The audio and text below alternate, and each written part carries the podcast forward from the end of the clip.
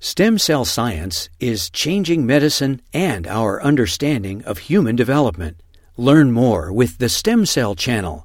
Visit uctv.tv slash stem cell.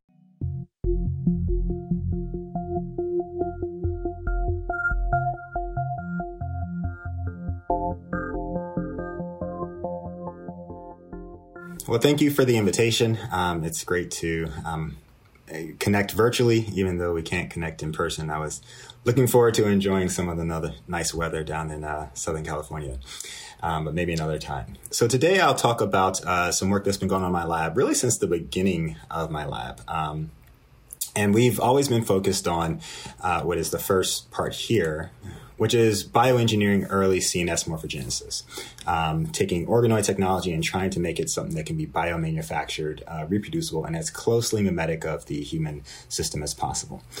And then uh, we've made some progress in that, which has allowed us to start applying uh, the early progress we've made and that is to create a tool that can be used uh, for looking at uh, neural tube defect risk, and I'll talk about what those are, as well as uh, we started to look at developmental neurotoxicity as an assay with that tool as well. So uh, before I begin, uh, I have a conflict of interest. Um, I'm, I'm, new to this. Uh, we just started this startup um, in May, I'm sorry, in March. Uh, and so uh, I'm new to doing these type of slides, but uh, I'm basically the interim manager for a startup, which is trying to commercialize uh, the RosetteArray technology um, that's going to be presented in this uh, in this talk. So the human central nervous system, I'm not sure the audience and how familiar everybody is with CNS development. So I'm going to start with sort of a broad overview, uh, very 300 level uh, view of CNS development, enough to make you uh, dangerous at understanding what I'm talking about. Um, but the central nervous system is really uh, thought to be one of the most complete, uh, complex tissues in the human body, and some say uh, most complex piece of matter in the entire solar system. Um, looking at just sort of gray cell uh, sagittal slices of the CNS, you can see as you go through the brain, through the spinal cord, there are many different regions of this tissue. So it's not one homogeneous structure. It's actually a conglomerate of many different tissues. They're all precisely uh, connected to one another. Um, and that connection gives you the functional uh, output of the central nervous system. And if you look at any one particular small region of the CNS, you'll find that uh, the cells that are in that in that anatomical region are specific to that region. Um, and the cytoarchitecture of that tissue is specific to that actual tissue, uh, allowing it to have the um, contribution to the overall CNS uh, function. Now, this regionality of the central nervous system uh, shows up primarily uh, uh, in disease um, for sort of the lay audience. So there are known diseases that you commonly have heard of that are region specific. Uh, for example, Parkinson's disorder. Uh, so you have uh, the main target cell type, which are dopaminergic neurons, a specific type of neuron within the central nervous system. And you have clusters of these at all different regions. So these is A9, A8, A10, various different clusters of dopaminergic neurons throughout the uh, forebrain and midbrain. However, the disease really targets the A9 substantia nigra cluster. Um, and uh, the understanding as to why that occurs is, is, is not uh, well understood. Um, but you really have decimation of the dopaminergic population in this area, and that leads to uh, the issues uh, or um, symptoms of Parkinson's disorder. The same can be said for other neurodegenerative disorders, such as uh, amyotrophic lateral sclerosis, where you have uh, the target cell type in that disease um, is the motor neuron. These are the sole pathway that the central nervous system connects with the rest of the body. Um, and you have motor neurons that project from all regions of the hindbrain through the spinal cord to various tissues uh, of the body. And in that disease, really the ones that project to the limbs uh, are the ones that degenerate first. And uh, in a lot of patients, the motor neuron connections that project to other regions, such as the eye, as well as the um, gut system, uh, those persist throughout the end stages of the of the disease, and it's not well understood as to why there's um, difference in the pathology in different types of motor neurons. So this regionality is uh, very interesting um, and sort of highlights the diversity of cell and tissue types within the central nervous system, uh, the eye, the brain, and the spinal cord. And when we use iPS cells, uh, that is reprogramming somatic cells uh, using a, a, genetic trick that's well known now, in order to redifferentiate them into various cell types, if we want to see the pathology of that disorder, we actually need to make the uh, neuronal or glial cell types that are specific to various regions of the CNS that are affected. Um, otherwise, we don't see the same type of disease phenotype. And this is useful for creating uh, high throughput screening models uh, to discover therapeutics that could potentially ameliorate the pathology of these disorders. Um, also, you could try to, um, and people are, uh, uh, deriving the cell types that are lost in degenerative disorders and transplanting them back into uh, the patients in order to try to improve their situation. Now, overall, this, this works well, um, but when you're trying to model diseases using iPSCs, uh, you have some inherent limitations. Um, and that is that while we can differentiate the cells to various regions of the CNS, the context in which they exist within the uh, dish is not biomimetic. So, standard cell culture um, on hard plastic substrates um, is not biomimetic. It lacks the cell phenotype diversity. So, for example, a transverse section of your spinal cord is roughly the size of your thumbnail. And so you can imagine that fits pretty well within a 12 well plate. So within that uh, uh, tissue slice, you would have anywhere from uh, 10 to 20 different cell types. Um, and so you can imagine that they all sort of talk to each other. And so you're lacking that diversity within normal uh, tissue culture dishes. And the cytoarchitecture of the uh, culture, of course, is not mimetic. Um, and also you have a very immature phenotype. So it's uh, an ongoing question of how we can age these cell types properly. So in comes uh, neuroorganoid technology. And really, this is the cutting edge technology that we uh, use in the academic sphere to, and it's the best model we have for mimicking development of the uh, human organism. And in the central nervous system, uh, we can create various types of uh, neural organoids by culturing pluripotent stem cells as an aggregate, uh, you can immerse them in an extracellular matrix uh, hydrogel. You don't have to, but you can. Um, and uh, then culture them in a stirred tank bioreactor. And the convective flow within the bioreactor um, causes interstitial flow within the organoid itself, allowing for transfer of nutrients and oxygen uh, that allows the organoid to grow to millimeters inside um, with uh, limited. Uh, um, uh, hypoxia that occurs within the center. You still get some, but it, it's limited and, and allows large growth of this aggregate. And what you see when you look inside of that tissue is that the cells, when guided down the neural lineage, they start to spontaneously try to recapitulate uh, developmental aspects you can get uh, formation of these sort of uh, ventricular stem zones that have layering of neurons um, on top of them. You can get all six uh, neuronal layers of the cerebral cortex. Uh, you can get all different layers of the optic cup or the, the retina. And if you allow those uh, organoids to grow to very large sizes, then you can get various different tissues within the same organoid. Um, and uh, the organization of those tissues is quite somewhat random, uh, but you do get uh, a diversity of tissues that form. Um, and this is sort of highlighted in this particular slide, where within a neural organoid, for example, you can have multiple brain regions uh, that form within that organoid. And if you guide your neural stem cells to different head to tail regions or rostrocaudal regions of the central nervous system axis, you can generate cortical, midbrain, cerebellar, and spinal organoids as well. So the system is quite powerful for trying to mimic development of the central nervous system.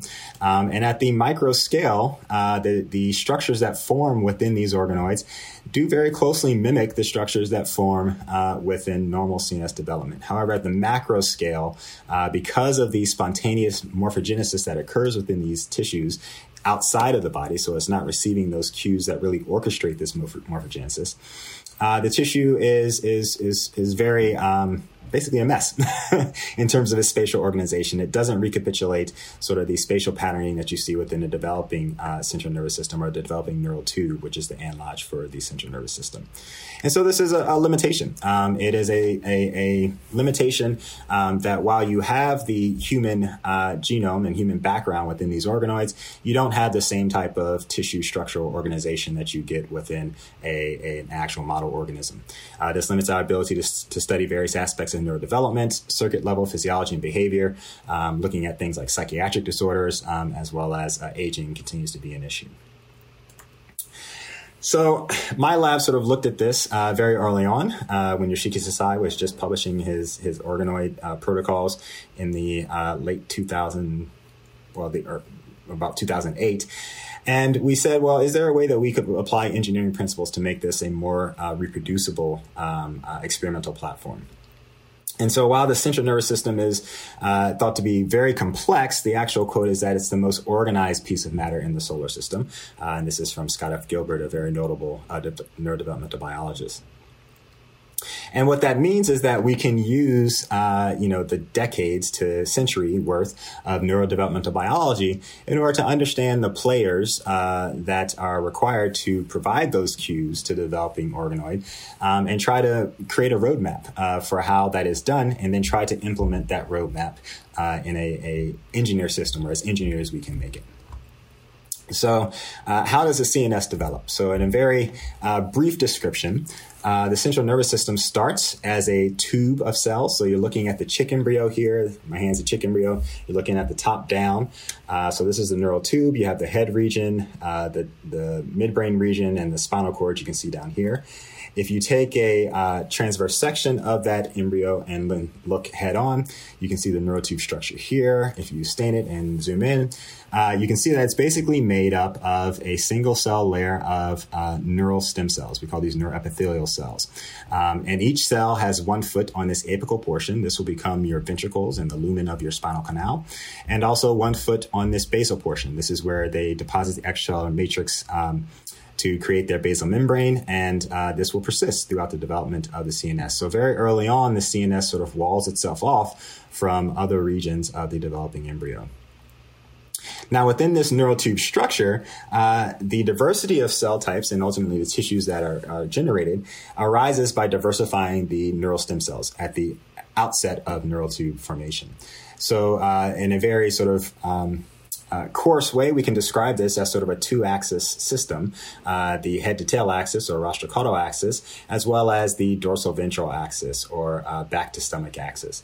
And depending on where neural stem cells lie within this neural tube along these two axes, they get patterned with various transcription factors that essentially diversify their differentiation uh, trajectory and give rise to the immense level of uh, neuronal and glial diversity that exists within the central nervous system. Ultimately, depending on where you are along that neural tube, those neural stem cells are specified to give rise to particular progeny, and those progeny then migrate radially to expand the neural tube, uh, giving rise to brain and spinal cord and retina tissue structures. And depending on uh, the specification of the neural stem cells and the progeny they create, you get different tissue cytoarchitectures that form and ultimately link together to give you the function of the central nervous system. So that was a very brief uh, overview of the CNS, but it informs uh, sort of our approach to trying to uh, recapitulate uh, CNS morphogenesis in a dish. And ultimately, uh, we like to do this in a very controlled format using uh, engineered culture systems to apply these various cues that can regulate morphogenesis in a controlled manner. And so we've broken it up into sort of four different parts. Uh, first, we'd like to be able to generate these single neural tube like structures. Second, we'd like to be able to have radial expansion of our tissue um, as the neural stem cells within that neuroepithelial layer uh, give rise to progeny that then migrate radially. Um, we'd also like to be able to pattern our neural stem cells along those two major axes, dorsal ventral and rostral caudal axis. And then eventually the central nervous system will get large enough that you will need vascularization. Um, so this is one thing that sort of is, is a nuance is that the central nervous system, when it first forms and a lot of this morphogenetic patterning and morphogenesis is occurring, it's, it's largely avascular. um, and, uh, you know, but eventually it reaches a, a size where you need to have uh, the uh, blood vessels come in. And so, in standard culture, you're limited in being able to recapitulate uh, these different aspects of morphogenesis. Um, and uh, what we're trying to do is apply um, or, or, integrate biomaterials, engineered biomaterials, with pluripotent stem cells, so that we can control and and and um, reproducibly create these different aspects of morphogenesis. And today, um, while we've made progress in all these areas, I'm just going to talk about one particular area, and this is the area where we made our first progress, which is being able to uh, take standard uh, neurostem cell derivation protocols um, that give you sort of a plate full of uh, these uh, rosette structures, is what we call this in in vitro culture, that mimic the uh, um, polarization and shape of the neural tu- uh, cross section of the neural tube and control the induction of these structures such that we can get um, spatial and temporal control over where they occur in our dish and put them in an a arrayed format. And uh, we've actually started now to apply that tool uh, to try to look at um, neurological disorders. So, uh, first, we had to generate neural stem cells. Uh, being engineers, we wanted to do this in a uh, controlled manner, uh, defining as much as the culture system as we could. So, when I first got to Wisconsin, James Thomson, uh, his group had um, figured out how to derive pluripotent stem cells using chemically defined media as well as a chemically defined culture substrate. Uh, we basically took that system and said, well, how can we differentiate our cells into uh, the neuroepithelial cells or the neural stem cells? Um, and we tried sort of basic protocols, a control condition, which just removes the factors that maintain pluripotency, as well as inhibition of single SMAD and dual SMAD. These were two protocols um, that uh, were published at that time. Dual SMAD inhibition is widely used um, as well. What we saw when we did this is that all of our experimental groups seemed to uh, very easily uh, uh, cause the cells to differentiate into uh, PAX6 positive, SOX2 positive uh, neural stem cell cultures in a very homogeneous manner. So PAX6 is a transcription factor that's deterministic for uh, defining the neural stem cell phenotype at this early time point in differentiation. And you can see we can get plates full of these rosette-like structures uh, that form uh, this polarized N-cadherin, which is a cell-to-cell contact uh, uh ligand uh, and receptor.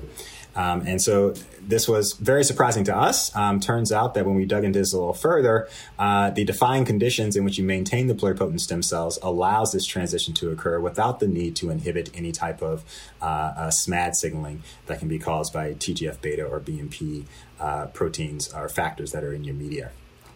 And so that was interesting, but now we had a, a very defined way to generate uh, forebrain neural stem cells. Um, and so when we differentiate them, they form these uh, you know wells full of, of rosettes that form spontaneously. They do this in 2D as well as in 3D. And uh, we basically said, well, what's different about our cultures that limits us from getting a single rosette? And we looked at the size scale of the neural tube when it forms and made a very simple hypothesis. Well, what if we take our culture and shrink it down to the same size scale? Uh, can we then induce uh, single rosette formation in order to mimic a single transverse slice of the developing neural tube? So in order to do that, we use uh, tried and true technology uh, developed by George Whitesides in order to micropattern uh, self-assembled monolayers of alkane thiols on gold substrates. The alkane thiol, the sulfhydryl group on that molecule, uh, spontaneously uh, forms a bond with uh, pristine gold, and the alkyl groups through van der Waals interactions align themselves, and now your surface chemistry is defined by whatever the omega group is on the end of the alkane thiol you can make that omega group a uh, polymerization initiator and make this substrate even more stable by grafting polyethylene glycol brushes from the surface. Polyethylene glycol is the most non-fouling uh, material that we have to date, and so uh, by doing that, you can make your surface essentially non-fouling, uh, meaning that it won't absorb proteins and therefore won't uh, allow cells to adhere to it. Now, this is useful because you can combine uh, the formation of your self-assembled monolayers with microcontact printing in order to make uh, microscale patterns of your self-assembled monolayer and subsequently your grafted polyethylene glycol brush on your substrate. And so here we have 300 micron circle uh, uh, array um, where we have polyethylene glycol that is grown. We've used uh, 3D FTR, FTIR in order to show that we have the PEG brushes in those specific regions. And if you reverse that pattern such that you have PEG brushes everywhere except for those 300 micron diameter uh, circular arrays, uh, then you can seed uh, or coat the surface uh, with an extracellular matrix protein such as laminin or matrigel. It will only adsorb where the polyethylene glycol brush is not. And then when you seed uh, cells onto it, they will only attach in the areas where you do not have the polyethylene glycol brush. And this gives you a well-defined surface uh, for controlling where the cells will adhere and ultimately the morphology of the or the footprint of the uh, tissue that you will create. Even in uh, culture media, uh, where you have uh, high serum proteins, uh, this uh, platform can still maintain the control over cell um, adhesion and micropatterning for upwards of two months, actually. So this gave us a substrate that we could control the morphology of, um, or uh, or the, at least the footprint of the tissue that we were creating uh, in our culture dishes, down to the uh, 100 to 500 micron scale or length scale at which uh, early CNS development occurs. So we then went back uh, and looked at our differentiation protocol, saw that we started to get PAX6 uh, induction, as shown here in the red, by day three. Really started to have polarization occur with uh, herin around day four. And so we did a simple experiment of taking our cells at day four and seeing them onto the micropattern uh, culture substrate and just culturing them out for different periods of time to see if we could reform these polarized neuroepithelial structures. Indeed, this does occur uh, actually about four days after, uh, I'm sorry, five days after you see the, the, cells onto the micropattern substrate. You then got formation of these rosette tissues. At the 300 micron diameter circular micropattern, we saw that we could actually generate uh, single rosettes, but we could only do this about 30% of the time in that particular experiment. And so we wanted to see if we could increase the efficiency of generating these singularly polarized uh, neurorosette tissues. Um, and so we tried seeding at different time points um, along the differentiation protocol. Uh, and we saw that no matter when we seeded the cells uh, on day two or day six, after um, five days, they basically form these polarized neuroepithelial uh, structures on top of the micropattern regions. Uh, so that led us to our first sort of um, protocol, uh, which was that basically after five days um, of seeding your differentiating uh, neural neural culture, you can generate uh, SOX2 PAX6 neuroepithelial tissues uh, with high density. And our question became: Is there a morphology or a, you know a geometry in which we can uh, engineer this micropattern such that it would you know give us 90 uh, or upwards of 80 to 90 percent efficiency in generating these singularly polarized rosette structures that we could use as models of a transverse slice of the neural tube. And so we did what any good engineer would and just tried sort of a, a spectrum of shapes uh, and sizes uh, corresponding to the surface area of the uh, circular micropatterns at 200, 300, and 400 micron diameters. Uh, when we ran this experiment, we saw that across the board, as you decreased the size of the micropattern, you increased uh, the number of micropatterns that gave you a singularly polarized rosette tissue. So the red here indicates uh, the number or the percentage of micropatterns that um, had a single polarization, whereas the green represents the percentage that had more than one polarization, and the blue represents the percentage that did not have a polarization after five days of growth on these micropattern cultures. Um, but the numbers here were too low to really differentiate between the shapes.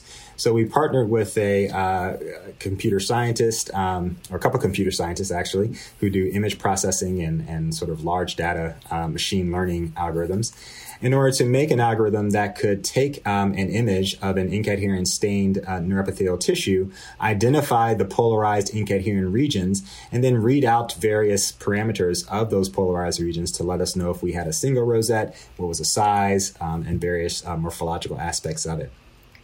And doing this allowed us to increase our um, analysis by the order of magnitude and started to show that the circular micropatterns seem to be optimal at the 200 uh, micron diameter scale in order to generate uh, single rosettes.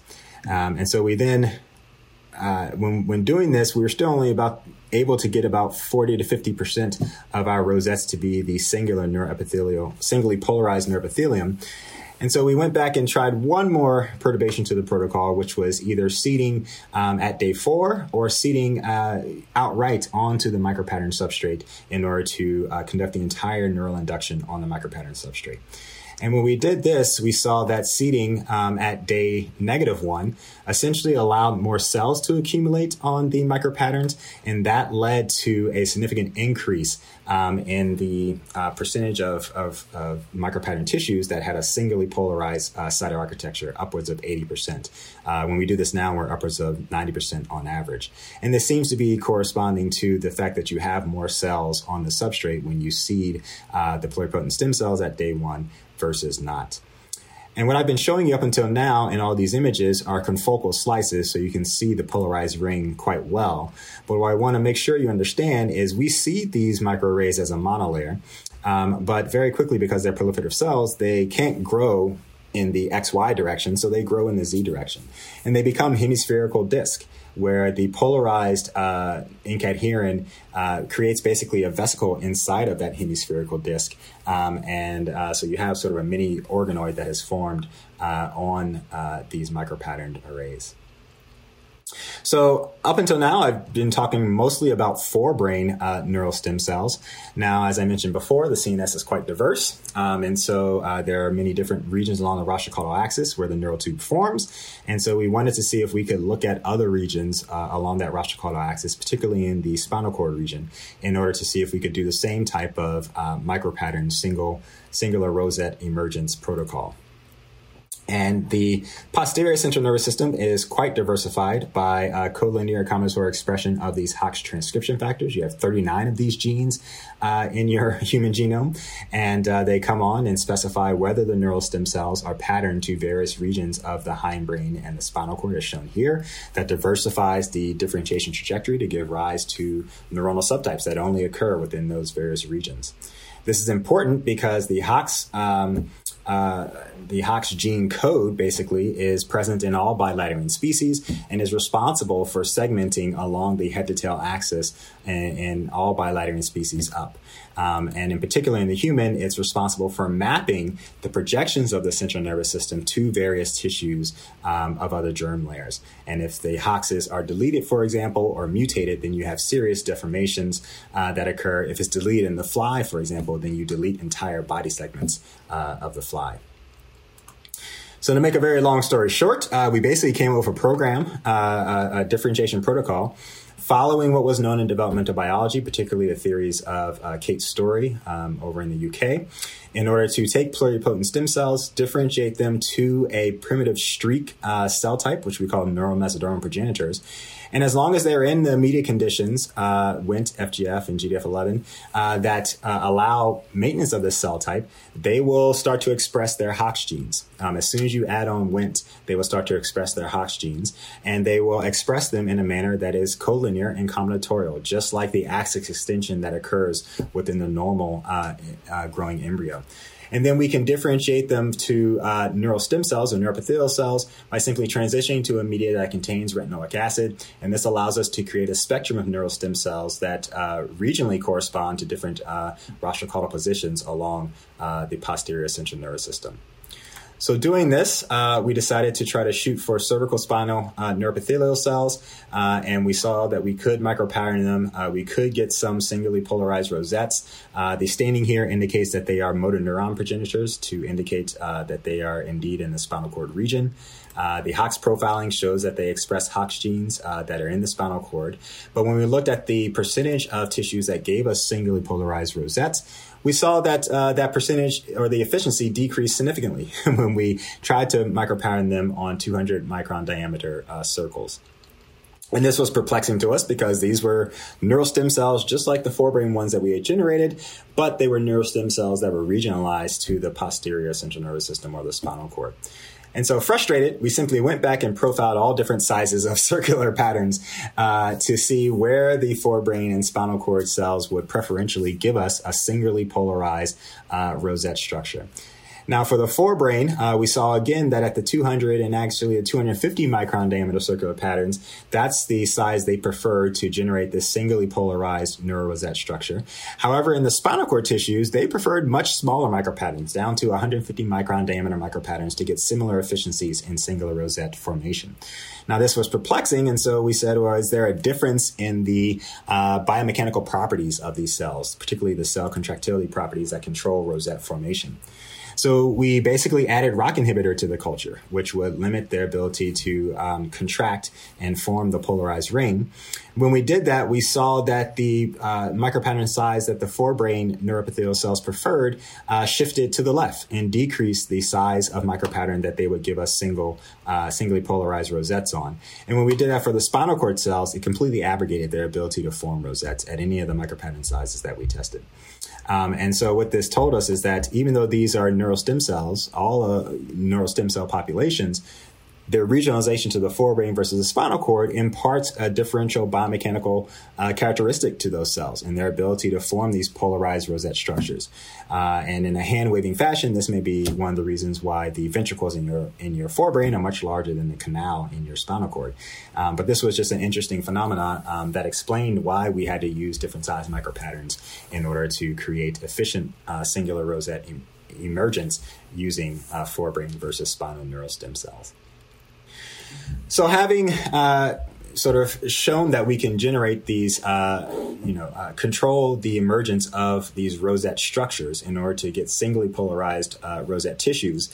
Essentially, now we have spatial temporal control over where these rosettes should form. We can show where they should form in our culture dish, and that predictive power should allow us to understand if that rosette formation is being disrupted in any way, shape, or form. And we're using this rosette formation as an analog to actual uh, neural tube formation. So the question became, could we use sort of a bioengineered human neurorosette array, uh, standardizing that process and uh, looking at rosette formation along different portions of the rostrocaudal axis of the uh, central nervous system in order to become a screening tool? Um, and we think that that could potentially be useful. Um, the reason why we think it could be useful is because there are uh, congenital birth defects that uh, affect neural tube formation.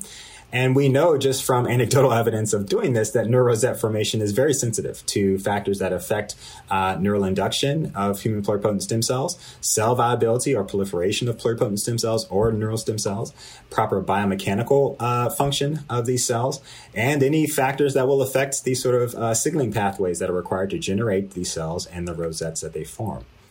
So, looking at uh, the neural tube defect literature, um, and this is going to be closure of uh, the developing neural plate. Uh, so, it closes at the midbrain hindbrain barrier and sort of zips up to the forebrain and to the spinal cord. This occurs within the first four weeks post conception, so sometimes even before people know they're pregnant and this can go awry. Um, you can have neurotube defects that occur at any point along the head to tail axis of uh, the central nervous system. Now, when this occurs in the forebrain, um, it exposes the brain uh, to amniotic fluid that causes degeneration of the tissue, and that is embryonic lethal. Um, that particular disorder is called anencephaly. However, uh, probably more well known amongst the lay public is when this occurs in the posterior central nervous system. Uh, this again causes degeneration of that tissue, uh, but that is not embryonic lethal and leads to the disorder known as spinal bifida. Now, neurotube defects as a class are quite prevalent. Uh, they're the second most prevalent leading congenital malformation, only uh, second to heart defects. Um, so, this is a useful um, uh, uh disorder to try to go after and understand better why this occurs. Now, the only known uh, prophylactic treatment for preventing a neurotube defect is by using periconceptional uh, folic acid treatment. So, um, uh, if if uh, you get pregnant, uh, you go to your doctor, they're going to prescribe to you uh, daily supplementation of folic acid. Um, and the reason for that is because in a clinical trial from mothers who were previously affected with neurotube uh defect pregnancies, it was shown that periconceptional folic acid dietary supplementation could reduce the reoccurrence of of a neurotube defect in subsequent pregnancies by about 70%. So, because of that study, actually, governments around the world um, have adopted fortification of their grain products with folic acid so that their entire population had folic acid supplementation. Um, and this, uh, as tracked by the CDC, caused a significant decrease in the rate of neurotube defects. However, that decrease is only about uh, 30 to 40 percent. Um, and so it's maintained or stabilized um, as still being a very prevalent congenital defect, um, affecting about 3,000 pregnancies per year uh, in the United States alone. And that rate goes up as you go outside the United States. Now, this is a perplexing disorder because uh, the factors that can cause neurotube defects can be genetic predisposition um, uh, in the parents, um, as well as uh, environmental factors. So there are numerous uh, drugs uh, that are FDA approved, EPA approved, um, that had to be restricted uh, because they could cause an increased risk of neurotube defects, and there are also uh, uh, environmental toxins that we can be exposed to that can cause uh, an increased risk for neurotube defects. So there's a complex interplay between genetic predisposition and these environmental environmental factors that leads to neurotube defects. And because of that complexity, this is an ideal type of scenario for uh, creating a screening tool that could be used to explore the etiology of neurotube defects. Now, in particular, uh, as I mentioned before, there have been FDA approved drugs, EPA approved uh, chemicals uh, that were used uh, that had to be either canceled or restricted um, uh, because of their um, uh, discovery that they increased the prevalence of neurotube defects in exposed populations. And this is, you know, even still a contemporary issue. For example, the antiretroviral HIV therapy, dolutegravir, um, is known to cause an increase in neurotube defect risk, um, it's still used because of its effectiveness in preventing HIV, um, but it's not well, or it's still quite you know putative as to whether um, it has a direct effect on causing an increase in neurotube defects, uh, despite the effect that was shown in epidemiological studies.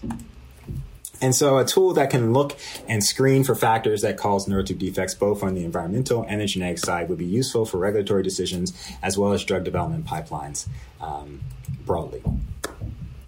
So we spent some time uh, figuring out how to make this assay off the shelf, meaning that we could create uh, frozen cell banks um, that we can validate for their ability to create, uh, you know, good neurorosette uh, cultures.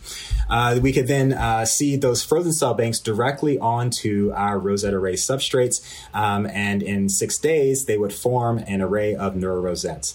Um, and you could expose them during that process to various chemicals uh, and use a single image uh, readout in order to figure out if you had affected cell viability, proliferation, morphogenetic patterning, neural induction, or some abnormality of the actual rosette that forms. And you could do this using automated uh, image analysis pipelines. So this creates a, a scalable screening pipeline for using this tool in order to look at things like neurotube defects. So that's exactly what we have started to do. Um, we started to uh, basically run our NeuroRosette array, uh, looking primarily at forebrain for now. We, we just got a grant to look at other regions of the central nervous system as well, exposing our uh, developing uh, NeuroRosette arrays to chemicals over the uh, five days um, of the protocol. And we started off looking at uh, dimethyl sulfoxide simply because if you're doing drug library screening, they're typically dissolved in DMSO. So we need to make sure that our assay could perform at levels of DMSO that would be useful for screening. Uh, we looked at glycolic acid uh, as a negative control, and then we looked at compounds such as valproic acid and methotrexate, which are used clinically but restricted for use uh, for pregnant females because of their known uh, uh, risks uh, for neurotube defects, and also a pesticide that has been correlated with. Um, the high occurrence of neurotube defects in the effect, in the exposed populations. So when we looked at dimethyl sulfoxide, uh, we got sort of dose response curves, and I'm just going to orient you here because the next couple of slides will look like this. On the uh, far left side, we have uh, cells per tissue and whether we have inhibition in the cell number per tissue at the end of uh, the rosette formation process. Uh, the next graph is going to look at percent of cells that are PAX6. This allows us to examine uh, whether our cells are being induced into a neural stem cell fate. Uh, then we have the percentage of tissues that give us a singular rosette emergence, and we can get nice dose response curves there. And then we have an overlay of the three metrics to basically see if there is an increased sensitivity in one metric versus the other two. Um, so this is sort of our NeuroRosette array profile that we can generate. And as you can see here with DMSO, we can go up to uh, 0.1% uh, dilution uh, uh of DMSO volume by volume, which is great because that means we can do thousandfold dilutions and still get good rosette formation on our assay. Uh, interestingly enough, when we do exceed that, the rosette formation is what suffers first. It's statistically more uh, sensitive than the other two metrics. Now, when we looked at glycolic acid, uh, we saw no dose response, um, and so this was was good because we shouldn't have one for just increasing uh, uh, the glycolic acid levels in our uh, array. However, when we looked at valproic acid, um, which is a well-known histone deacetylase um, and well-known to cause neuro- an increased risk for neurotube defects when treating epilepsy patients or acute mania, mania patients, we did see a nice dose response uh, where we had uh, increased in, in, inhibition along all three parameters. Uh, interestingly enough, the increase in uh, in the rosette uh, inhibition, rosette formation inhibition metric, essentially was the most sensitive aspect of our um, of our analysis, and this uh, corresponded to sort of order magnitude ranges that people have seen with other assays as well.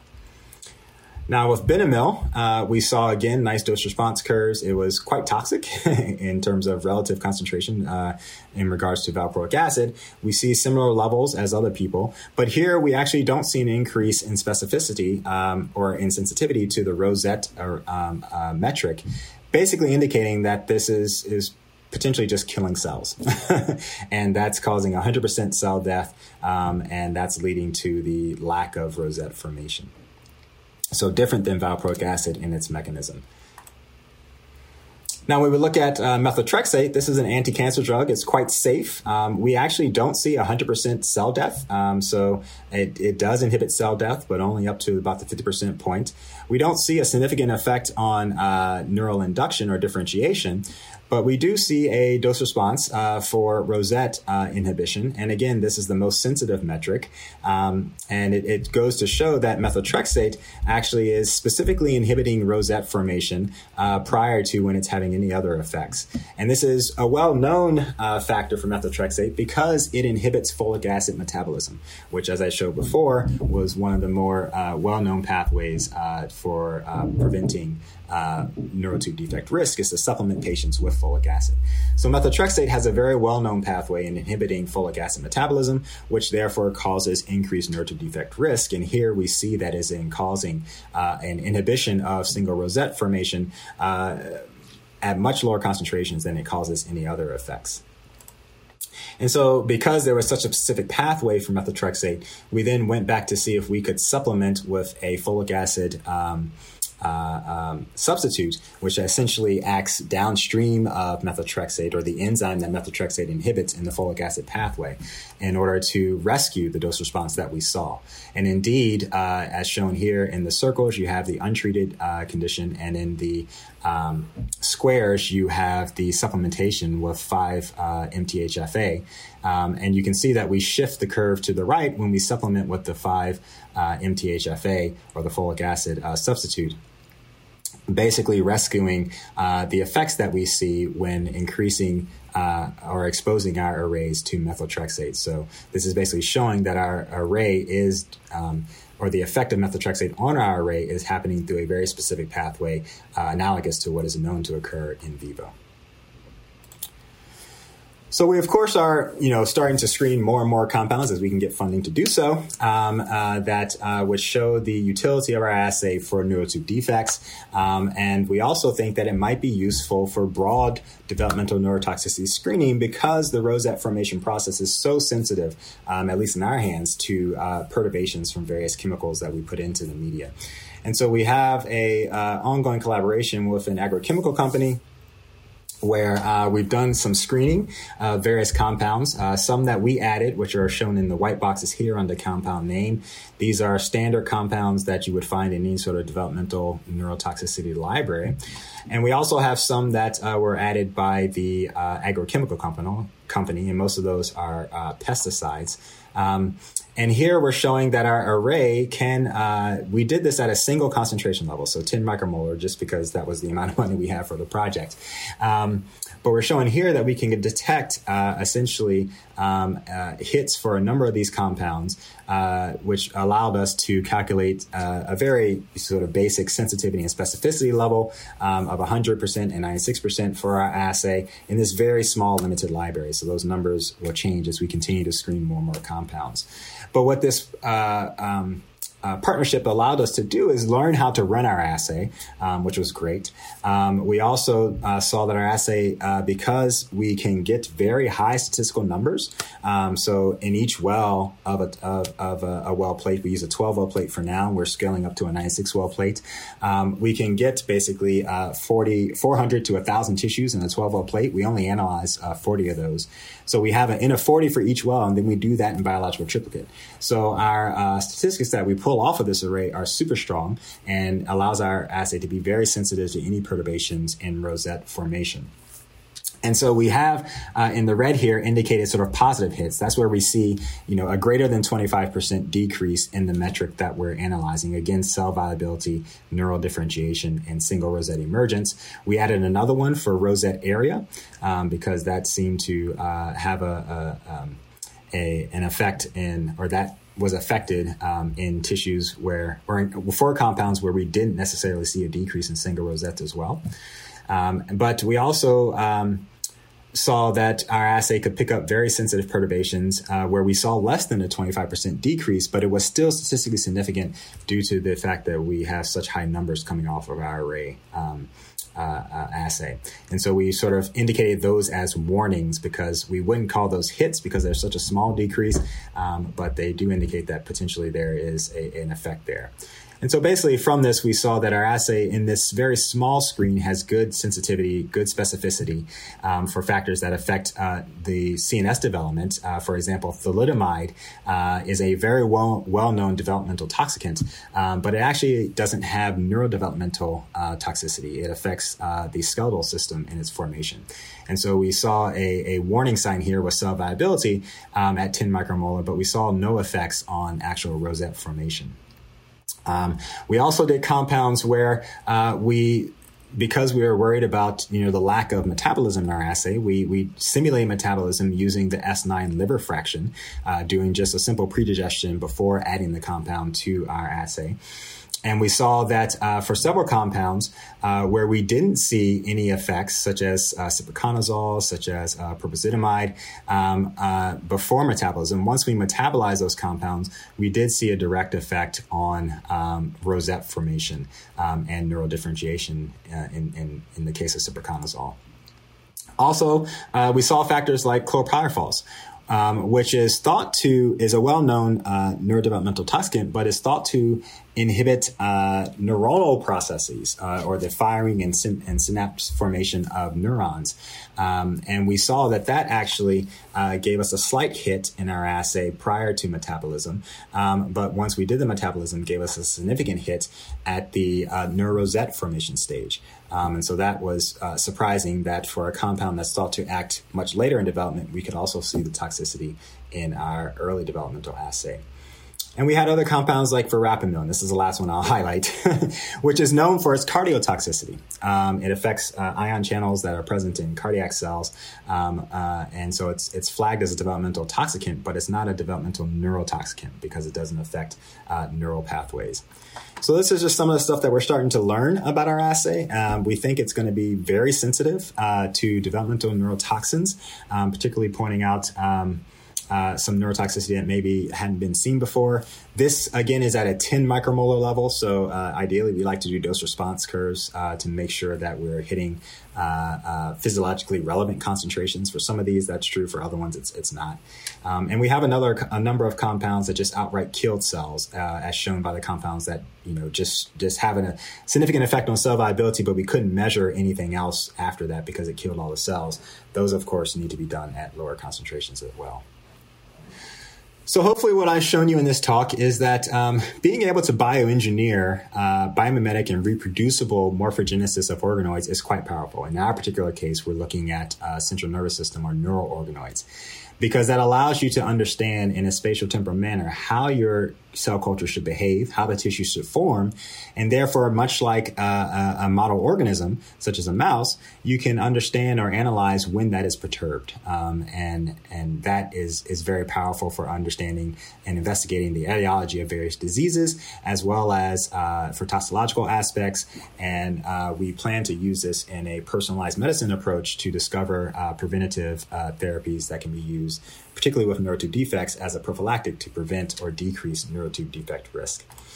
Now, this was just um, the initial sort of uh, success that we've had in, in what is likely going to be the, the, outline of my lab for years to come of, of controlling neural organoid morphogenesis um, uh, by being able to standardize rosette formation, being able to look at this at all different uh, head to tail uh, regions of the developing central nervous system, and we're not the only ones in this space. Uh, the lab of uh, Ali Birmingham at Rockefeller uh, with Eric Siga, uh, they're also uh, creating neuraloid models. Um, they have uh, gastroloid models as well. Um, Xiaoping Fu at Michigan is creating embryoid models. Um, so this field of sort of um, synthetic embryology um, is is is being birthed um, and should be very useful for looking at diseases in a human genomic and physiological context. And so, with that, um, I'd like to thank all of our funding sources um, that have allowed us to do this work. The people in bold here have contributed to this work, um, and, and, collaborators as well as former students and current students. Um, I don't do anything in the lab anymore, so this is all their work. Um, so I just like to thank them for that and our funding agencies. And with that, I will take questions. That's great. Thanks so much, Randolph. Um, really quite elegant. while we're waiting, maybe I'll just. Uh, po- pose a few few questions that uh, that occurred to me. I, it, it's a very elegant system, and as a developmental biologist, I, I find it intriguing to potentially watch development uh, happen in front of your eyes. Uh, uh, uh apart from looking, as you have so far, at um, how the neural tube reacts to various perturbagens, have you followed this neural tube uh, system through development? Let it let it continue to develop, and do you actually start seeing various kinds of subtypes of neurons develop, and then maybe even glial cells develop, and neural activity and circuitry start forming if you let it go beyond uh, what you were talking about now?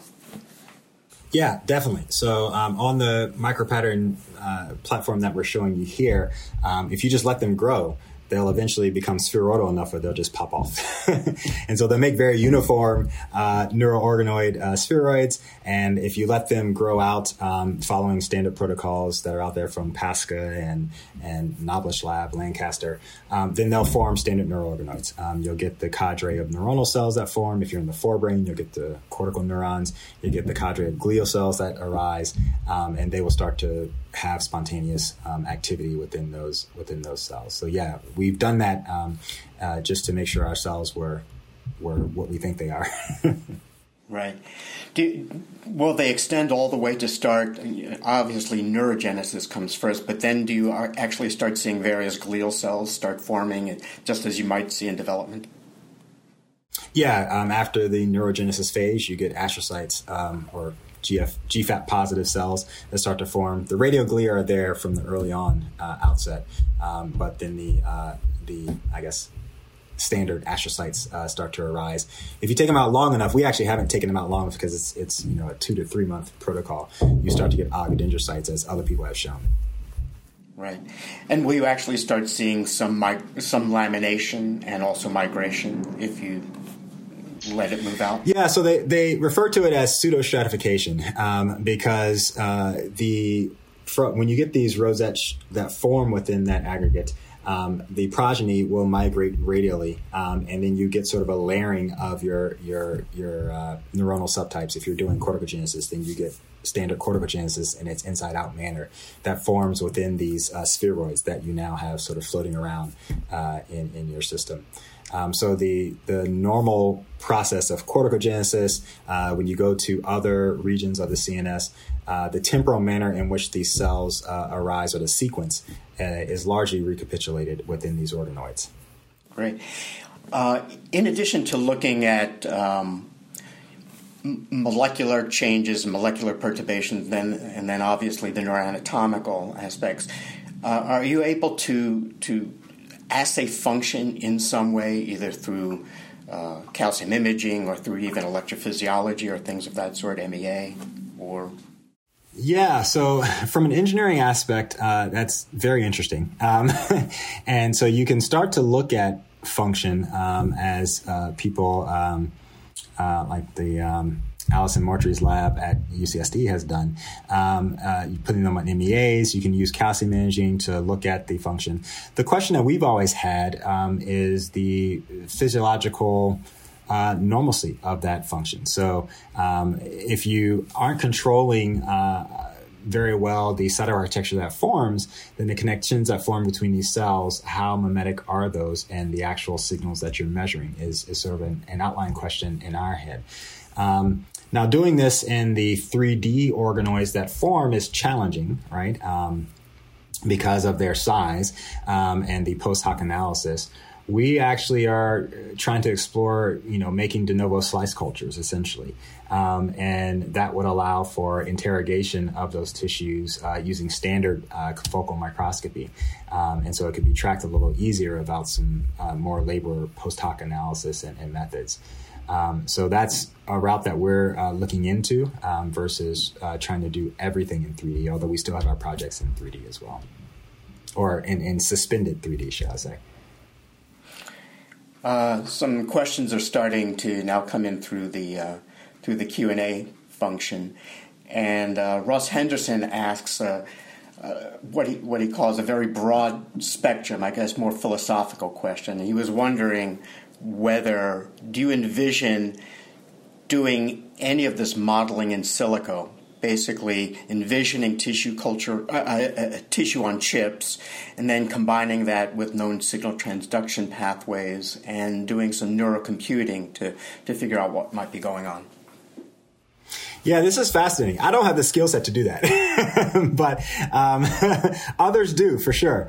Um, for example, Tom Knutson at the EPA, um, they have a whole uh, division that is uh, that is looking at synthetic embryology in silico, and so um, we have been talking with them. Um, we actually had an EPA grant that sort of helped fund some of this work at Wisconsin, um, and have continued to to talk in with Tom uh, to try to combine that. That's exactly one of the things that we we would like to do. Um, that would require a partnership, and we're happy to partner with people um, to do that. Uh, the computational modeling side is is not my forte. Um, but uh, we would love to, to work with people to do that.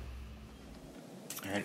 Another question uh, kind of speculates um, could you possibly let your z axis really take over uh, so that you could start actually modeling the spinal cord or the spinal cord in development? Is that feasible? Uh, so, yes, is the answer to that. Um, but it's not the z axis in the way the question is posed. Um, so, we have a very interesting finding. Um, that essentially, and I, I, won't say how we do it, but I'll essentially the result, which is we can uh, biomanufacture neuroepithelial tubes. Um, and when I say biomanufacture, I mean biomanufacture. Um, and it builds from this micropatterning technology, um, essentially allowing them to go in the z axis to a degree to the point where um, they actually f- close over and make a, a tube like structure. Um, and so it's, it's interesting how that works, um, uh, but we should be uh, submitting a manuscript for that pretty shortly. Well, that sounds pretty exciting. Have you ever tried to uh, uh, uh, juxtapose your neural tube with, for example, other kinds of tissue, for example, muscle or or cardiac or, or, or anything else, other anything else, uh, to try to create Uber systems? Yeah, so we we have uh, collaborated uh, with people, particularly to add our cells um, to, for example, a, a, motor neuron to skeletal muscle uh, type model um, with Penny Gilbert up at Toronto. Um, we're currently collaborating uh, with Michael Moore at Tulane to connect uh, dorsal root ganglia to our central nervous system model tissues, um, and so we're moving in that direction. Um, it, it always has to be guided by a very good question to ask because those those systems get complex, of course. Um, but yeah, we we partner regularly uh, with others to try to fuse our our, our tissues with um, other tissues that they would normally connect with um, in in normal human development. Have you ever made any of these um, mini neural tube models from, for example, IPS lines that that come from patient or ge- genetic diseases or from patients with diseases? And what do you see, if so? Yeah, we, we haven't done that to a large extent. We have done iPSCs for these Rosetta arrays, um, and they they largely work in the same fashion. Uh, you might have to tweak a little bit the protocol depending on the, the background um, of the, the pluripotent stem cells. But uh, for um, actually creating genetic disease models, so we're, we're going down that that route now. Um, our initial push was to standardize the assay, which uh, you would like to do with one cell line so it can be used as a, a standardized tool. Um, we're now expanding out to uh, recapitulate that with iPSC derived or patient cell types that have neurotube defects. We're also doing uh, gene editing on our sort of workhorse cell line that we use for the assay uh, in order to add some of the genetic mutations that uh, correspond with neurotube defects as well. So we're going in those directions. We haven't done a ton of it yet. Right. Have there been any uh, any findings that have surprised you in terms of screening for drugs? So, in other words, drugs that weren't suspected of having uh, neurotoxicity in the embryo, but you screened, you found something, it it was a revelation. Maybe you even uh, duplicated it in a rodent and found that in fact it really was a, a neurotoxic element. Any any surprises there? so we've had some surprises. We haven't gone as far as to do the rodent study yet, just because of the sort of um, uh, uh, immaturity of the technology. Basically, we just haven't had time to do all that. but um, it has uh, become interesting when we talk to toxicologists. Uh, so when you find, you know, and and you know, the EPA I think has has is now starting to publish some things with this as well. Um, that these human novel alternative methods, right? The, that's sort of the classification that they're called. Um, when they find uh, uh, hits that essentially did not show up in the animal model, um, which is what you know toxicologists have a ton of data on. How do you interpret that? and so there are some efforts to say, well, can you make your NAMs from the animal cells in order to prove that they they do you know properly predict things. Um, and, but it's really still an open question as to how that should be predicted. Um, because, of course, there are differences, significant differences in development between model organisms and humans, uh, not just at the genomic level, but, you know, different cell types that arise, uh, different structures that arise, different placement of structures anatomically. Um, so uh, it's it's still an open question. Uh, we've tried to find cases where there are you know well known epidemiological studies in humans, um, clinical studies that have shown that that that is a useful predictor um, in order to try to use that for our assay. Um, you also run into sort of the pharmacokinetic aspect of it. So every compound is toxic at a different concentration, right? at a particular concentration. But is that going to be relevant for the exposure of, for example, a developing human uh, in, in, the womb? Um, and so that's another area that needs more investigation to be able to better predict what are those concentrations that are relevant for looking for toxicity. Um, and uh, so that's another reason, probably, why we see some toxicity in our assays that are never seen uh, in vivo um, uh, because they're either metabolized or they never occur at that concentration uh, uh, in the actual developing embryo. Great. Do, um, do you think your system uh, could, in addition to looking for the neurotoxicity of drugs, do you, do you think it's well positioned to perhaps look at various environmental perturbations. So not just so obviously the environmental perturbations that are in our world, but maybe even some infectious diseases that are known to be neurotoxic, CMV, toxo, um, uh, Zika. Yeah, um, so I think Zika would definitely show up in our system. We haven't tried it, um, and but anything that's going to affect uh, in our particular system, which is very early in, in neurodevelopment, so anything that's going to affect the the formation of neural tubes, um, uh, the neural tube structure in the early embryo, we think is has a high likelihood of showing a, a hit in our system. Um, and so that would include uh, Zika, for example. Um, uh, other it depends on where other viral uh, pathogens are going to cause their effects um, but um, if it affects the the neuroepithelial cells then we think it should show up in our system. Yeah. And i guess the the last question would be is it your hope or expectation that this may become an fda approved assay that uh, Yeah, yeah. So that that's the long term uh, goal. Um, the the road to take right is to try to make it something that's standardized. Um, so that was our initial um, uh, uh, sort of effort. Was can we say that this is not just a, a, a, trick that we can do in our lab, but can we make this an off the shelf assay that we could ship to other people, have them do it themselves? Um, and so that's what we first started to develop precisely for going in that direction. Can this be a standardized assay where you can have the cells provided to you, you can have the uh, engineered substrates, and you simply seed it into a well plate and run the assay? Um, and we think that uh, everything that we've done so far shows us that that is definitely possible. Um, and so we'll, we'll, continue to push in that route. Um, and once we can, I guess, uh, get the high throughput screening aspect of it done. So right now we're translating from uh, a 12 well plate to a 96 well plate. Once we can get the 96 well plate done, um, and we think it would be very advantageous um, for uh, presenting this to FDA, EPA, and saying, can we start going through the process of a standardized assay? Great. One last question squeaked in under the wire, so I'll pitch it to you. Uh, are you contemplating any epigenetic studies? Yeah, so neural tube defects in particular um, have a very specific epigenetic uh, etiology, and this is corresponding to the folic acid metabolism pathway specifically. Um, so DNA methylation requires uh, uh, proper function of the folic acid uh, pathway. And so we are thinking about uh, looking at that as well when looking into the etiology of, uh, when using the, to, the, the tool to screen for um, etiological factors of neural tube defects. Well, this has been great, really fascinating, very promising, and an exciting new area for for the regenerative medicine and stem cell field to explore and, and reinforcing how important it is to marry multiple fields together, particularly engineering and regenerative medicine. So thanks a lot, Randolph, and congratulations on some great success. And we'll see you in June. Bye bye.